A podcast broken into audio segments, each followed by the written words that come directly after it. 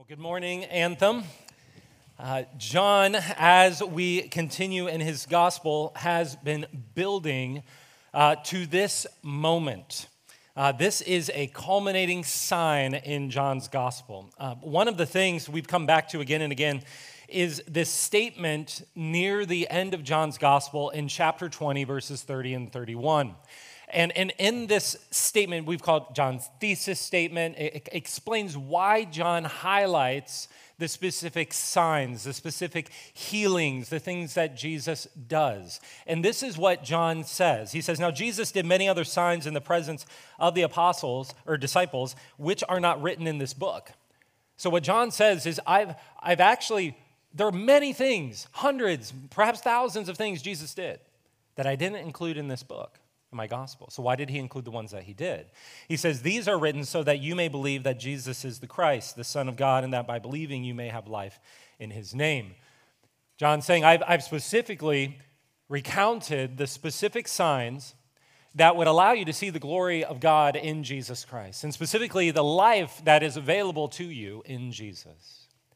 And, and John's gospel is structured where the first half, up through chapter 13, there are seven of these signs. We have seen six of them. And at each of these, there's almost like a formula. You can see this at the end of chapter 2 with the wedding of Cana. And, and you have this formula, which is they, they, Jesus performs a sign, he performs a miracle. And when he performs it, it says that then they saw his glory in that sign, that miracle the life, the power, the love, the grace, something of Jesus and of God's glory. And seeing his glory, it says, then they believe. That then they see, as human beings, they see the problem that we have as humans in a fallen world. We see the solution in Jesus. We see the life that conquers death in Jesus Christ. And what happens here is it builds to this moment here when, when John says, There is a sign that I'm going to recount that is the culmination of the work of Christ. And that culmination is the work of Jesus conquering death, defeating the final enemy. See, one of the reasons why John goes into this, we, we just had at the end of chapter 10, all of a sudden the, the narrative goes to where they, they go off to the, the desert or over by the Jordan and people are being baptized. And baptism is this picture of people going into death and then rising again to newness of life. And, and so now the question becomes what does it look like to experience that resurrection life, to have that kind of, of, of of experience of having, of living in Christ. Because what Christianity says is that death does not have the final say. Christianity claims most fundamentally that death does not have the final say in our lives. However, Often we live our lives, even as Christians, even as those who follow Jesus, even as those who maybe have been baptized and had a mountain high experience or whatnot, we live our lives saying, Yes, I know I've been baptized in Christ, I've died, I've, I've been given forgiveness for my sins, and now I have this resurrection reality. But often, though, death has a very, very big say in our lives. Uh, there, there was a, some of you may be familiar with it. In 1972, there was a work by a, I guess you'd call him an anthropologist, Ernest Becker. Uh, it was called The Denial of Death. It won the Pulitzer Prize. It's a well known work. And, and in it, he claimed in his, his practice of uh, when he would, would work with individuals in his clinical practice, what he, he noticed, he developed this theory. And, and I remember in the, in the midst of this work, there's this image that has always stuck with me because he said is every, everyone thinks that they're not living with this fear of death. Everyone thinks that they're living kind of free of this reality as if it's kind of buried, it's something long off in the future. But what he found was that actually his thesis, his, his theory was that death is actually the core thing that often drives human life and the decisions that we make and the way we live. And I remember he gave this imagery of it. He said that death operates in our life like when you're standing on a subway platform and there's this low rumbling under the surface of the train approaching. And I remember that picture that there's, are we live our lives, but underneath the surface of our lives, there's this low rumbling, this, this awareness that there's this reality that is coming. And it permeates everything we do and the way we live. The fear of death leads to this sense of powerlessness, uh, even to a, a, sense of, of insignificance, of just this finiteness of, of our lives and who we are and our vulnerability. And what happens is that often, as a result, drives our souls in ways that we're unaware. Yet, Jesus, in this passage here, he's, he's in this sign, what he's doing here is he's saying, I've come to set you free from that fear of death.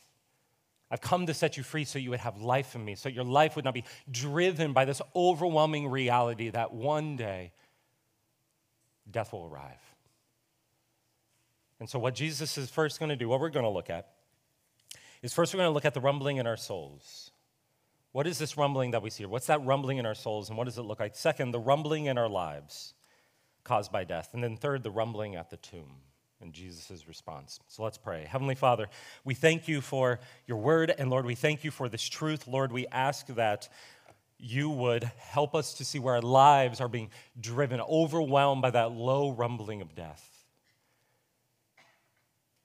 Lord, the only thing that can drown out that rumbling is a voice of the shepherd calling us out of the tomb. And so, Lord, would you, would we hear Jesus' voice clearly this morning? Would we, would we see the reality that we have in Christ? Lord, would it produce joy in us? Would it produce hope in us? Would it produce perseverance in us? Would it produce freedom in us? We ask this in Jesus' name. Amen. Well, throughout this passage, there's, there's one word that actually occurs repeatedly. It comes up several times, and that word is the word love.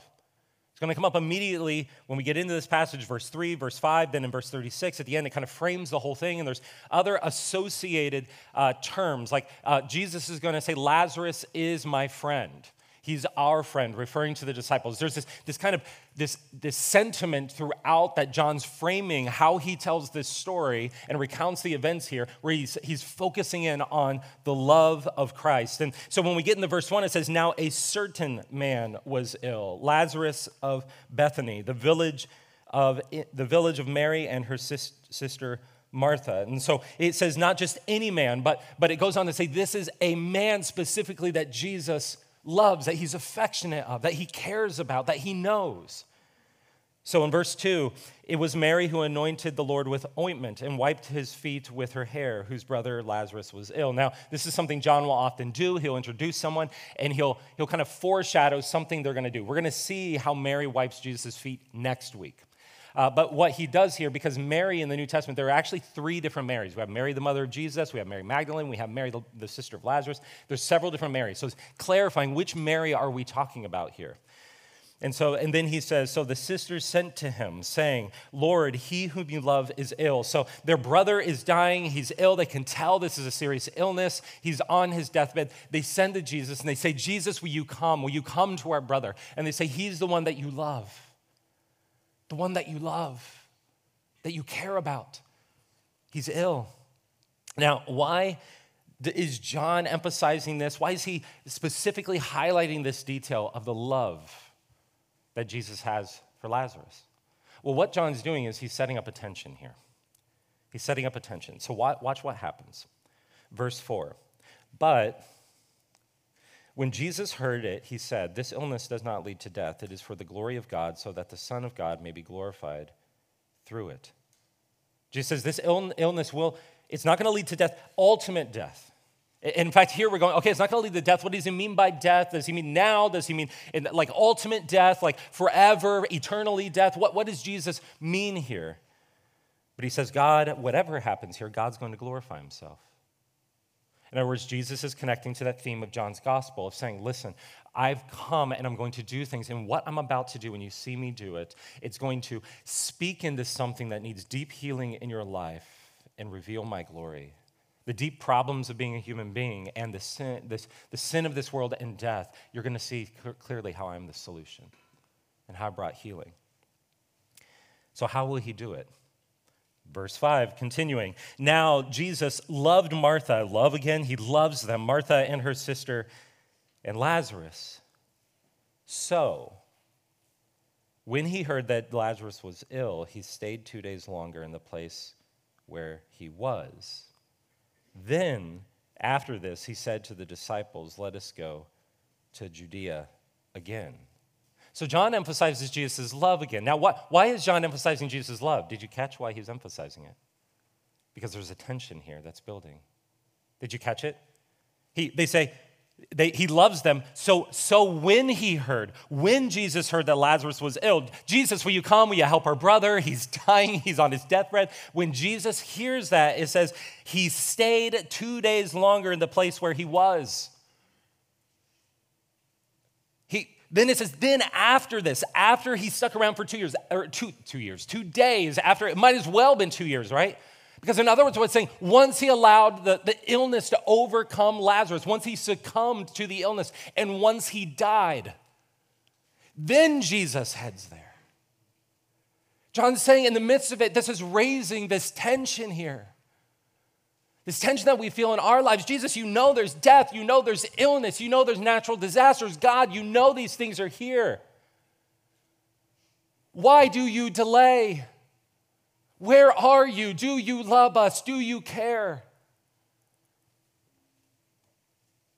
See, what's happening is he's developing a tension that is very real to us. It's creating in the situation where we go, that's a picture of what it's like being a human being in a fallen world. When we're faced with death, we have a God who says, I want to free you, I want to heal you, I want to raise you from the grave. But what happens in the in between when we're facing death? It's this tension that we feel.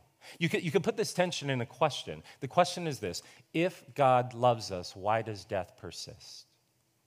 Do you feel that tension? If God loves us, why would we have sickness? Why would we have death? Why would we have war? Why would we have famine? Why would we have natural disaster? But, but then on the other side, you say, but if, if God does love us and I accept that and I pursue that reality, I take hold of that reality, but then these things do persist, then another question comes up wait, then if God loves us, but these things are here, does that mean God is powerless? And so, for all the sentiment and the chocolates and the flowers that God sends us, He's ultimately impotent, impotent in the face of our greatest enemy. Now, this is why I think the other side of the tension John brings in with Jesus' interactions with the disciples. So look at verse 8. Then the disciples, so then after this, he said to the disciples, let's go to Judea again. So they've just been in Judea, and, and they know that there, Jesus has left there because this is where they wanted to stone him, where they wanted to arrest him, where they wanted to probably kill him. So the disciples said to him, Rabbi, the Jews were just now seeking to stone you, and you were going there again? Like, you want to go back there? Because this is where Lazarus is, right? In Bethany, near Jerusalem, near the center of power. And, and, and he's going, if you go there, that's where, that's where they all are. You're going to get killed, you're going to get stoned. Jesus answered, Are there not 12 hours in the day? If anyone walks in the day, he does not stumble because he sees the light of this world. But if anyone walks in the night, he stumbles because the light is not in him. Now, why does he say this? What is Jesus saying there? It's a little bit cryptic, right? Sometimes Jesus says these cryptic things, but and what Jesus does is he's, he's beginning to develop a reality that he's going to display for them. And what Jesus is saying here is listen, normally when you, when you have to travel, what you see is the death and the reality in the world. You see the fact that the sun is setting on this world. You are experiencing the darkness of this world. And while there's still the sun, you can walk in the darkness. But then what he says is, but if anyone walks in the day, he does not stumble because he sees the light of life. But if anyone walks in the night, he stumbles because the light is not in him. Now, what he's saying there is there's light. In the midst of the darkness, you need the light. And he says, so if you think that we're just going to head off into the darkness in this reality and face death without the light, then yeah, why would we go? But what Jesus is saying here is what has he just said the chapter before, or two chapters before? I am the light of life. And so what Jesus says is, but you have me. And I came into this world to conquer death and darkness and you're going with me. So, what Jesus is saying is, I am heading to Lazarus. I'm heading into the darkness. I'm heading right into the face of death because that's the whole reason I came. Now, After saying these things in verse 11, he said to them, Our friend Lazarus has fallen asleep, but I go to awaken him. So, what's he saying? He's saying, I'm going into the darkness where he's using this imagery of Lazarus. He's dead, okay? We're going to see in a second. And he's describing him as asleep because he's saying he's, he's in the darkness. And I'm going into the darkness and I'm going to turn on the light. The disciples said to him, Lord, if he has fallen asleep, he will recover. Right? So they just hear sleep, right? And they're like, well, I mean, he just needs some bed rest, Jesus, you know, like give him some time, right? Now, Jesus had spoken of his death, but they thought that he meant taking rest in sleep. Then Jesus told them plainly, I love that. he just tells them, listen, guys, Lazarus has died. And they're like, oh, what? Right? Like they, they haven't understood it, right? And for your sake, I am glad that I was there, not there, so that you may believe. But let us go to him. Jesus says, I, Lazarus, is in the darkness. I'm going to turn on the light because I can, because I have the power. Because even though in this world it seems like death has the final say, death is irreversible, death is the ultimate power, it is. But what I'm telling you is, I've come to bring my power and conquer it. And the disciples, of course, at first don't get it because there is something in them that doesn't really believe Jesus if we follow you. And Jesus, you're stoned. Or Jesus, in the face of Lazarus' death, if he's death, dead, why would we go to him? Because at this point, they don't see that Jesus ultimately has power over death, right? That's hard to believe. We get it. If you're in the shoes of the disciples, you'd be in the exact same place. This is why it seems the summary statement here in 16 by Thomas, this is the one who later in John's gospel is called Thomas, the, the doubting Thomas, if you're familiar with that story at the end of the gospel. But it says, So Thomas, called the twin, said to his fellow disciples, Let us also go that we may die with him. It seems they're saying, Fine, all right, where else can we go but to follow you? We will follow you. We know you love us. We love you. We will go where you go. But they think ultimately the final reality for them, if they follow Jesus, is death death. These two thing, sides of the tension we feel in the face of death. Do you really love us, God, in the midst of this reality? Do you care? And on the other end, God, are you really powerful enough to overcome this thing? There are tension that exists in our souls that goes back and forth that we see here as they face the reality of death.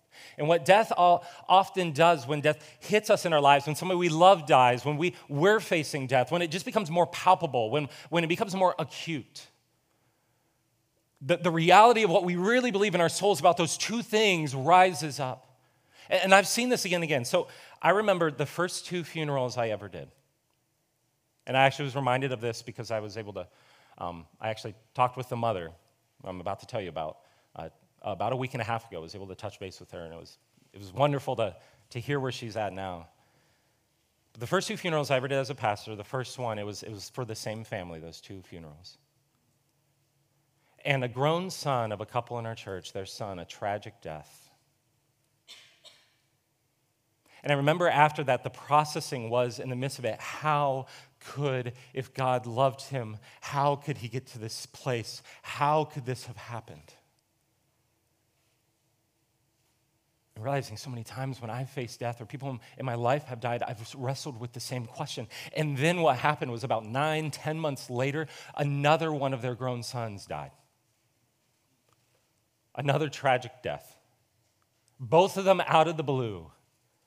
And then at that point, it was, it was wrestling with, okay, I, I, can rest secure in the love of God. And then now at this point, it's going, God, how could you let this happen? Can you do nothing about this? Could you not overcome the addictions and the things in his life? Could you not have saved him?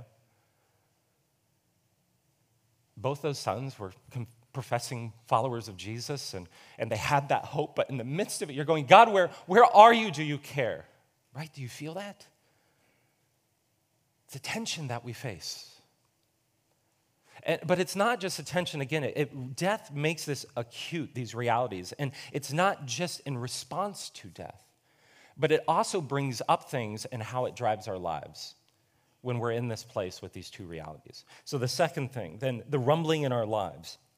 Verse 17 uh, alludes to a really interesting cultural belief in their day.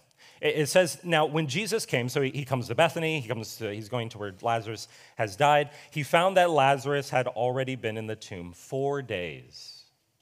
Now it's interesting, four days. Uh, one of the, why I say it's an interesting cultural uh, belief, they believed at that point um, that for three days the spirit would hover over the body. And then after the three days, the spirit, once decay has set in, then the spirit would see the decay, and the body now that the spirit belongs in is decaying, and it says, All right, it's time, and the spirit departs. So, culturally, for them, when they arrive on the fourth day, it is death is irreversible. The delay has been for the decay. And they think death is irreversible. This is why everyone's coming to them at this point. The mourning is setting in, verses 18, 19. Bethany was near Jerusalem, about two miles off, and many of the Jews had come to Martha and Mary, so they're probably actually a prominent family because everyone's coming to them to console them concerning their brother. And you can imagine this is like a, uh, a viewing or a wake in a, when somebody has died, and everyone now thinks this is final. Okay, he is dead. And so they're, they're coming around and they're mourning with them. And you can imagine they're sharing stories and, and they're reminiscing. And they're also beginning to ask how he's in the height of his life. He was so healthy. How could this happen? And, and they're going and having these conversations. You can imagine them asking the question well, I mean, if, if God, I thought Jesus loved this guy. Where, where's Jesus this whole time? Isn't Jesus the one who does the miracle? Don't you know the Jesus guy that we've heard about? And he does the miracles and he, he heals people and whatnot. And now this friend, friend who dies and he's not here, where is he? In fact, it seems it delayed. He would have gotten news at least three days ago. So, it says, when Martha heard that Jesus was coming, she went and met him, but Mary remained seated in the house. So we have something here in Martha. She's in the midst of these discussions. And so, because they're in these discussions and this reality is kind of percolating amongst them, she hears Jesus is now coming and she goes out to meet Jesus. Now, Mary obviously is in a different place, who we'll see in a second. Mary says, I just, I can't. Mary or Martha goes out to meet Jesus. Now, what's interesting is when Martha comes to him, he comes, she comes clearly with some kind of assumption. Because what happens here, there's something happening where Mary and her are back with these people. And I think this question is coming up because when they both get to Jesus, they say the same thing. You'll see this here, and then you'll see it in verse 32. Mary and Martha say the exact same thing to Jesus. It's like they're opening volley. It's what's been in their minds and what they've been discussing, and they come to Jesus. And Martha said to her in verse 21, Lord, if you had been here, my brother would not have died. Where were you? Now, what's interesting though with Martha is you can imagine they've been beginning to process this. And so Martha follows up the statement with another statement then. She says, But even now I know that whatever you ask from God, God will give you. Now, when she says this, it reveals what she's processing, but Jesus is going to use that statement to draw something out of Martha. Verse 22, Jesus responds, but, or verse 23, Jesus said to her, Your brother will rise again.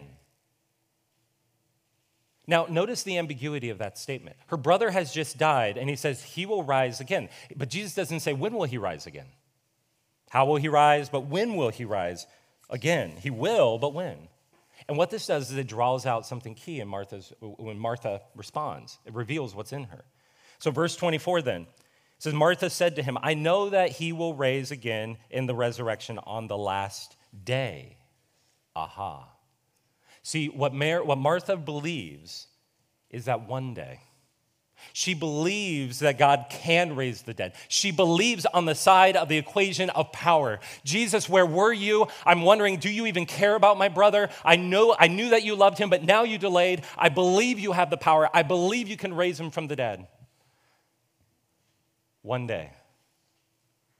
It's cold. It's theoretical. It's stoic.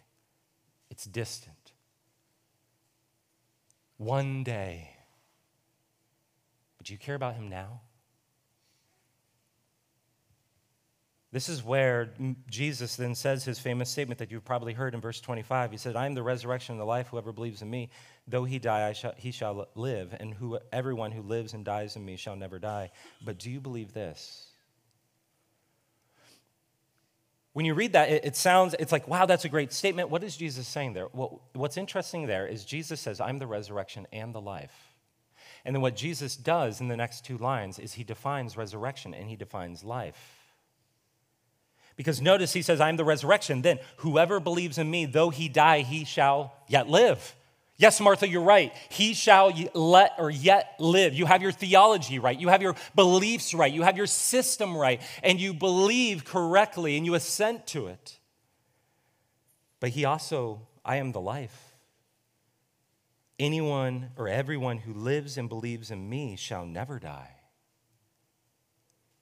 Also, those who believe in me, in one sense, will never actually perish.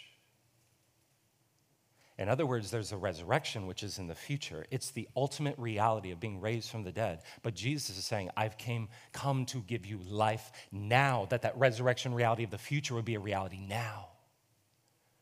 That you would know my presence, you would know my life, you would know in that my love and my care. Notice Jesus anchors it in Him. He says, I am where it's found. I am this reality. So when he asks her, Do you believe? What he's asking her is, when she responds, she said to him, Yes, Lord, I believe that you are the Christ, the Son of God, who is coming into the world. What she's saying there is, she's saying, Yes, Jesus, I trust you. I will anchor my faith in you. But she's still not seeing the immediacy of it, as we'll see in a moment. It's still this far off theoretical belief. She believes in God's power, but it's distant, it's far off. But she doesn't know the life and his personal, that love, that care that he's come for. You know, one of the things with this is I couldn't help but, um, when I read the name Martha, uh, it reminds me of my mother. My, my mother's name was Marta, okay, German name. Not many people are named it. Like the sound of music is about the only time you've ever heard it. So Martha always reminds me of her. And, and with this, one of the things a few years ago, my, my mother, both my parents died when I was only 33, disconnected from one another. And, and I remember, so it brings to mind her death. And Martha here resonates with me so deeply. When, when my mom died, I remember I responded very much in the same way. Uh, I'm a pastor, Lord. I know, like one day she'll be resurrected, and in the last day she'll be raised from the dead. But there was this coldness, this distance. And I remember feeling almost a coldness in my soul. Yes, there's this future reality, but do you care? Do you draw near? Do you just conquer this thing and it's down the road and it's it, how does that impact now? Perhaps you can resonate with that. Jesus saying, I'm powerful to overcome death, but I also love you, and I give you life now. And death forces us to face that. Becker, Ernst Becker, who I, I referred to in the beginning, he, he, he claimed, he said, death makes us face the fact that we are insignificant. That in the wide scheme of things, perhaps we're just a, a collection of atoms, perhaps we're just a spark.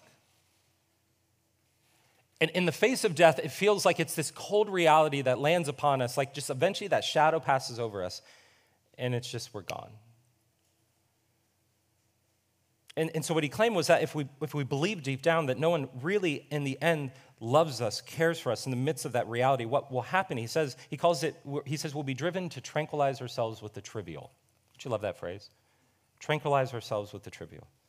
This is why he called it the denial of death, the, the name of the book. He, he said, What happens is to deny death, we live our lives just getting busy, trying to drown out that low rumbling. And deep down, what it is, is trying to drown out that sense of insignificance. What's interesting is actually, if you know other Bible stories about Martha, this matches her profile. She, she's like the, always the busybody. She's the one always serving. She's the one who won't slow down. She's the one who can't stop. She has to prove her existence.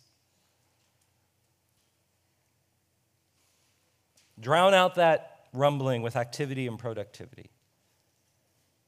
And it, it, may not be just like basic busyness in life. It could be also one of the things Becker said was building a legacy. See, one of the things that's interesting is often in our lives, the reason why we grab hold of good things or like our career, our raising our children, trying to be famous, maybe that's quasi good thing. But we, we long for these things, and they're not necessarily completely bad things. But what happens is, what he says is, often we try to find immortality in those things. That, I mean, think about it. Babe Ruth has no legacy except for if baseball exists. Baseball ceases to exist. Babe Ruth, who, who cares who Babe Does anyone know the most famous cricket player of all time? No, because you don't value cricket. There's no legacy, right? think about it. Like, Who's the greatest mime of all time? Maybe one of you knows, right? But no one really knows what. Who, our legacy is attached to something greater than us. And so, what we try to do is attach ourselves to a career or a project or a movement or an ideology or something because here's the thing deep down, we're so afraid that we actually are insignificant. And when that rumbling comes, it reminds us that if we don't attach ourselves to something and become significant, there's nothing in us to really love. And what Jesus is saying is death makes you realize in the midst of it, perhaps no one out there cares, perhaps he's distant. He says, No, I've come to give you life. I am the resurrection and the life. I am the one you are looking for. I am the one who conquers it, but not just in the future, but now. Find your legacy, find your significance, find your life in me. Now, on the other side, we have Mary. Mary comes to Jesus and she believes in the love of God, but she lacks that trust in his power. It leads to, instead of a denial of death, more of a distraughtness in the face of death.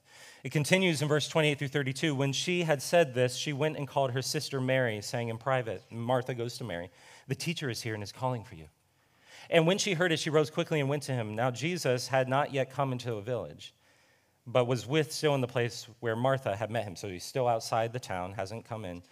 When the Jews who were with her in the house, consoling her, saw Mary rise quickly and go out, they followed her, supposing that she was going to tomb to weep there. Now, in that day, they would hire mourners. I know that kind of seems weird for our day, but they would have, they really knew how to mourn well. And so they'd be like, three weeks, we're just mourning, and people are around crying and, and playing dirges and, and all this stuff in order to facilitate the mourning. And so all the crowd would follow her. And now, and you can imagine all these people, Mary's there going, Does he love my brother? I know he loves my brother, but can he do anything about this? And you can imagine they all follow Mary because it says in verse 32 when Mary came to where Jesus was and saw him, she fell at his feet, saying to him, Lord, if you had been here, my brother would not have died. But here's the thing Mary said the same thing, or Martha said the same thing. But when Mary says it, that's all she says. She doesn't say, but, but, but, but, I know a truth. I know this thing. Mary's just broken. She's distraught, going, I know if you had been here, he'd be alive. I know that you love him, you care for him. That's why you're here. But she's falling apart because here's the thing.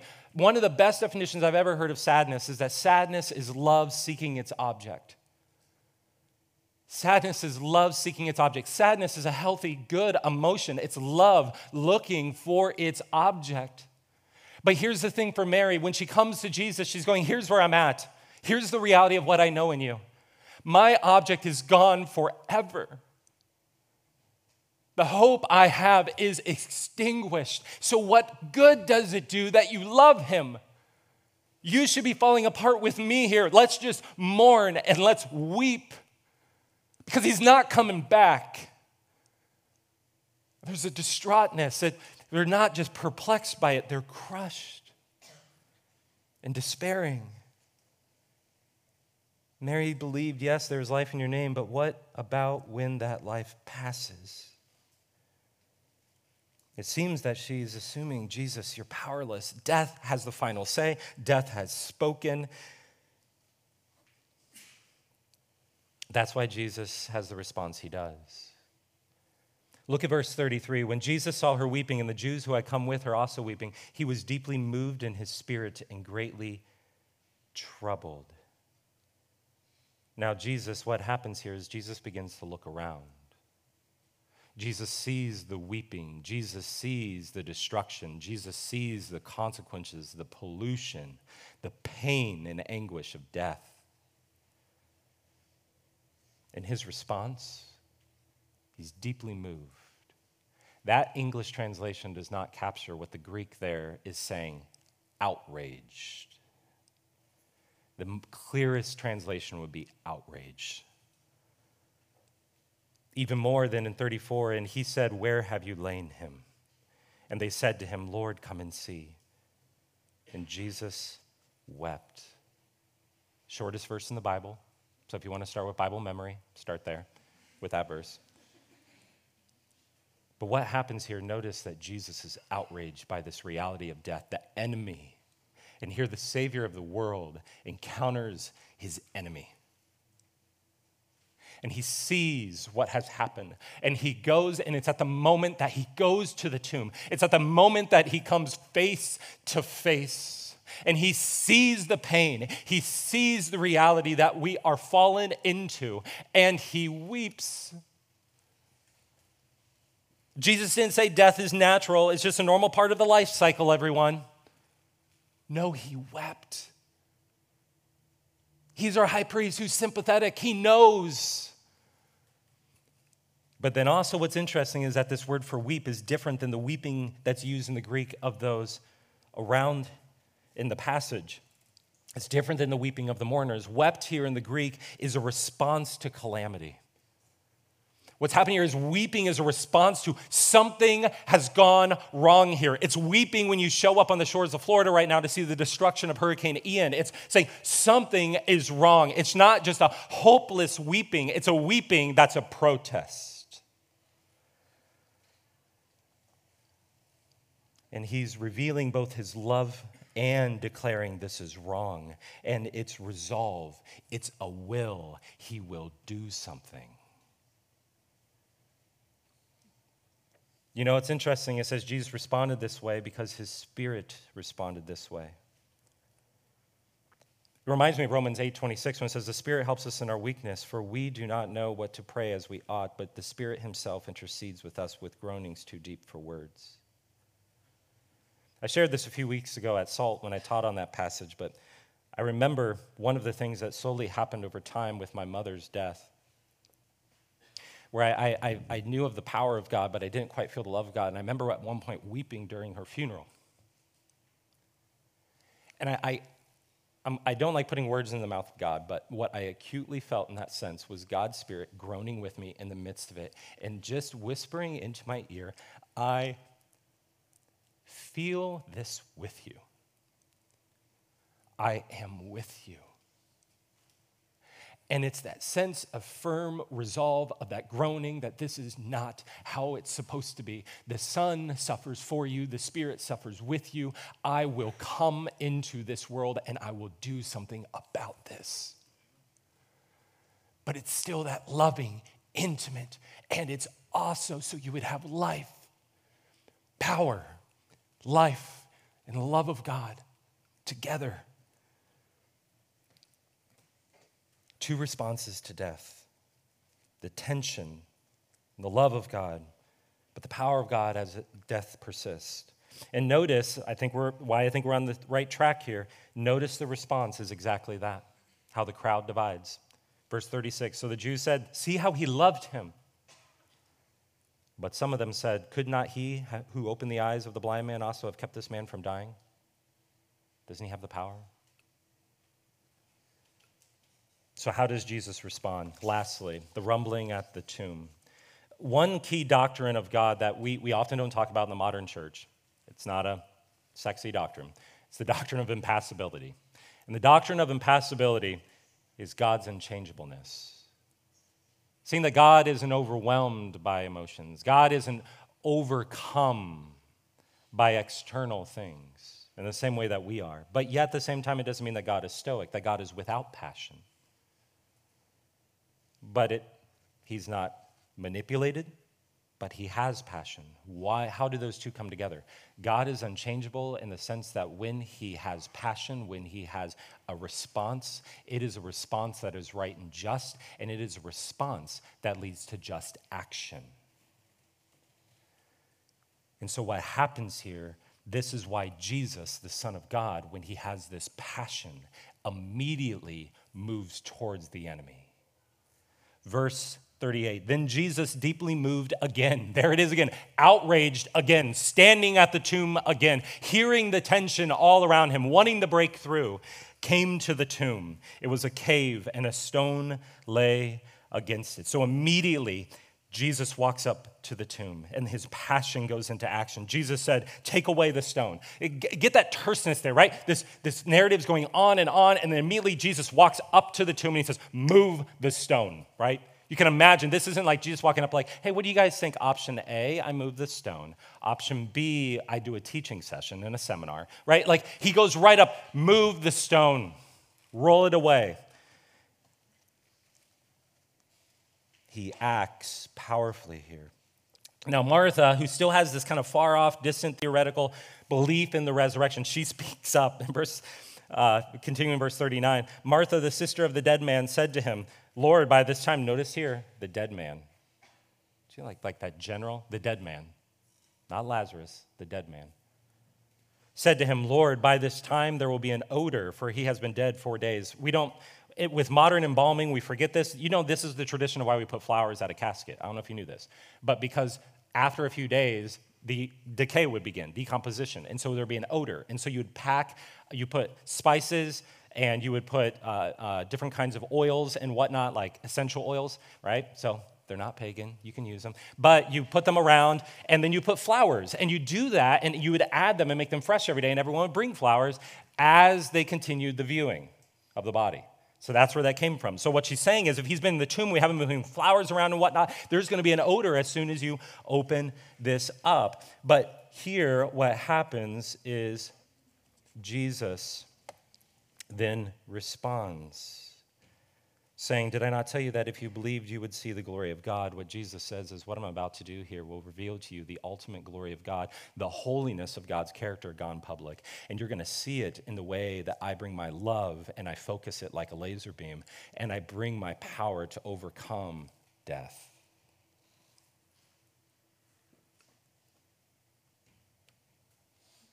Jesus said, or John said in John 1, we have seen his glory, glory as of the only Son from the Father, full of grace and truth. And this is why Jesus says, You're about ready to see not just my glory, but my glory reveals the glory of the Father and the Spirit who is to come. This is why Jesus then pauses at this point to make it very clear to them that this is the entirety of the Godhead at work. And it says, So they took away the stone. And Jesus, as they did this, they lifted up his eyes and said, Father, I thank you that you have heard me. I knew that you always hear me, but I said this on account of the people standing around, that they may believe that you have sent me. He's praying to the Father so they can hear, so they can see. This is the God of the universe who created all things, who's coming in to recreate and makes everything new. And he says, in this moment, he responds to our greatest question about our greatest enemy Does he love us and can he do anything about it? And he says, Watch. And know that the God of creation is behind this. Verse 43, the culminating moment. When he had said these things, he cried out with a loud voice, Lazarus, come out. And the man who had died came out, and his hands and his feet bound with linen strips, and his face wrapped with a cloth. Jesus said to him, Unbind him and let him go. Now, we've probably read this so many times that when we read it, we miss the significance of what Jesus does here. Yes, he calls him out of the grave. Significant, right? But notice how he does it. Jesus doesn't go, abracadabra, right? He doesn't go, rise, kind of generally. What does he do? He calls Lazarus by name. And that has everything to do with God bringing his power and his love together. What is Jesus doing here? Remember John 10 3. To him the gatekeeper opens, the sheep hear his voice, and he calls his own sheep by name and leads them out. We have here the power of God to raise from the dead, but not just some impersonal power that one day will raise you from the dead. But what happens here is the God of the universe, he calls him by his name. The man is dead in the tomb. I know that man. See, what's happening here is Jesus is saying it's not some theoretical, cold, indifferent reality in the future that you can kind of believe in and hope in. And I hope when I cross the bridge into death, then I actually find this reality of the resurrection. What he says is, No, I have come for you. I know your name. I know every hair on your head. I know every dependence. I know dependency, every addiction. I know every weakness. I know every stain. I know every flaw. I know everything about you, and I came for you. And I call you by name. It's not just power, but it's a Savior who knows us and loves us. And He says, You are mine.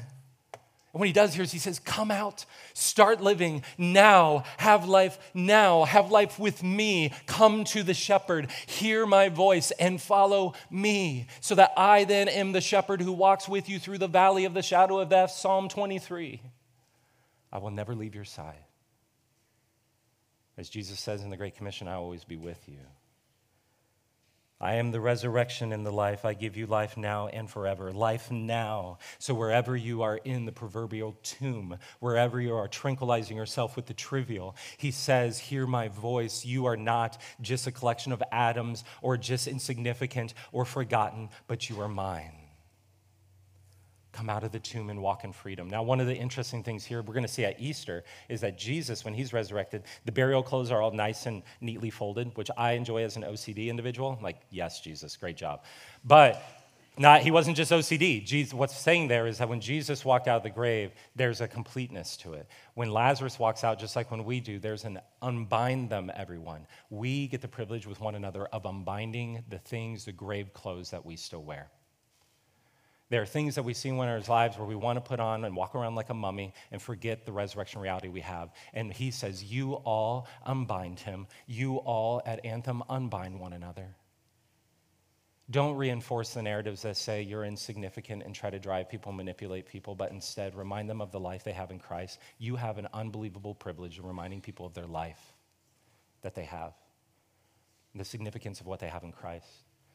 But there's also that life in the future that Jesus gives here, the life of the ultimate resurrection. I, I remember going back to the mother whose story I shared. I remember we went to this passage. I remember sitting in her home and us reaping it after the second son had died. And we read it and we wept. I remember we, we read it and it was the Spirit calling the Spirit to groan with us. And I remember in the midst of that, at one point, she, tears rolling down her face, and she looked up through the tears. And, and I remember she, she looked at me in a choked voice and she said, You know what I, I'm after, like with reading this passage and hearing Jesus calling them, I remember when this hit me was her saying to me, You know what I think? Even though they're so far from me, and they seem so far away. Do you know what I realized right now? Because she had the smile on her face. She said, You know what I think they heard when they entered that darkness? She said, I think they heard their name.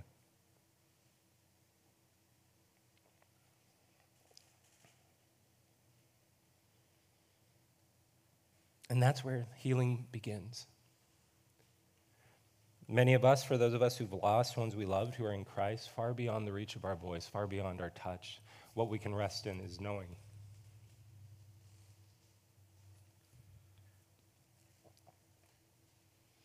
That even though they can't hear our voice and we still feel the grumbling, the rumbling underground, what they hear is his voice. And he calls them by name. And he calls them to life, and he calls us to that reality now not just then. How does he do it? To end here. The rest of the chapter, I won't go into it, it, result, it recounts how Jesus is turned over. At this point now, he will be crucified. He will enter the tomb. Why? Why, as John 10 says also, if the shepherd knows our voice and leads them out and calls them by name, then also it's because the good shepherd can lead them, because the good shepherd lays down his life for his sheep. On the cross, the sky grows dark. On the cross, the ground trembles, it grows dark in midday. And what happens is that the earth quakes and it rumbles as the train of death approaches Jesus on the cross. But Jesus on the cross, not only when the light entered down into the grave, into the tomb, into the darkness, the tomb could not hold him, the darkness could not hold the light of life. And on the third day, the angels came down like lightning with light, and the ground rumbled as the stone was rolled away. And he stepped out and he begins calling his sheep by name. See, at Jesus' or at Lazarus' grave, Jesus didn't just say death is natural, it's a normal part of the life cycle. He wept and then he kicked death in the teeth and conquered it. And he says, every time you feel that rumbling, every time you hear that rumbling, hear my voice more clearly. Michael, Emily, Susan, Larry, on and on every day come out. Hear my voice. So, Anthem, are you listening? Do you hear his voice? Let the voice of the shepherd rumble in your souls with that mighty power, that loving tone, and drown out the rumbling of death. Let's pray. Heavenly Father, we thank you, Lord, for your the hope of the resurrection. Lord, we thank you that we have here in the midst of where we want. Do you love us? Are you powerful, Lord? You demonstrate. I not only am powerful, but I love you and I've come for you so that we would have life now and we would have life forevermore. Lord, help us to find our significance in you. Help us to be anchored in that love that you have for us. And Lord, help us to walk out of the tomb every day. Lord, give us wisdom and diligence in helping take off the grave clothes of one another. Spirit, give us discernment and what that means for each of us. But Spirit, fill us with awe, fill us with thankfulness, fill us with hope. Lord, so that in the midst, in the face of our greatest enemy, we would see your outrage, we would see your wrath against sin, we would see the completeness of your just work. And Lord, we would tremble as we fall under that gaze but we would see by faith ourselves in Christ and realize that now you look at us and gaze at us as you do in Him as your delight. And that we would walk in that reality trembling, knowing that we tremble before you and the rumbling underneath us does not have a final say. And so, Lord, would you fill us with that awe? We ask this in Jesus' name. Amen.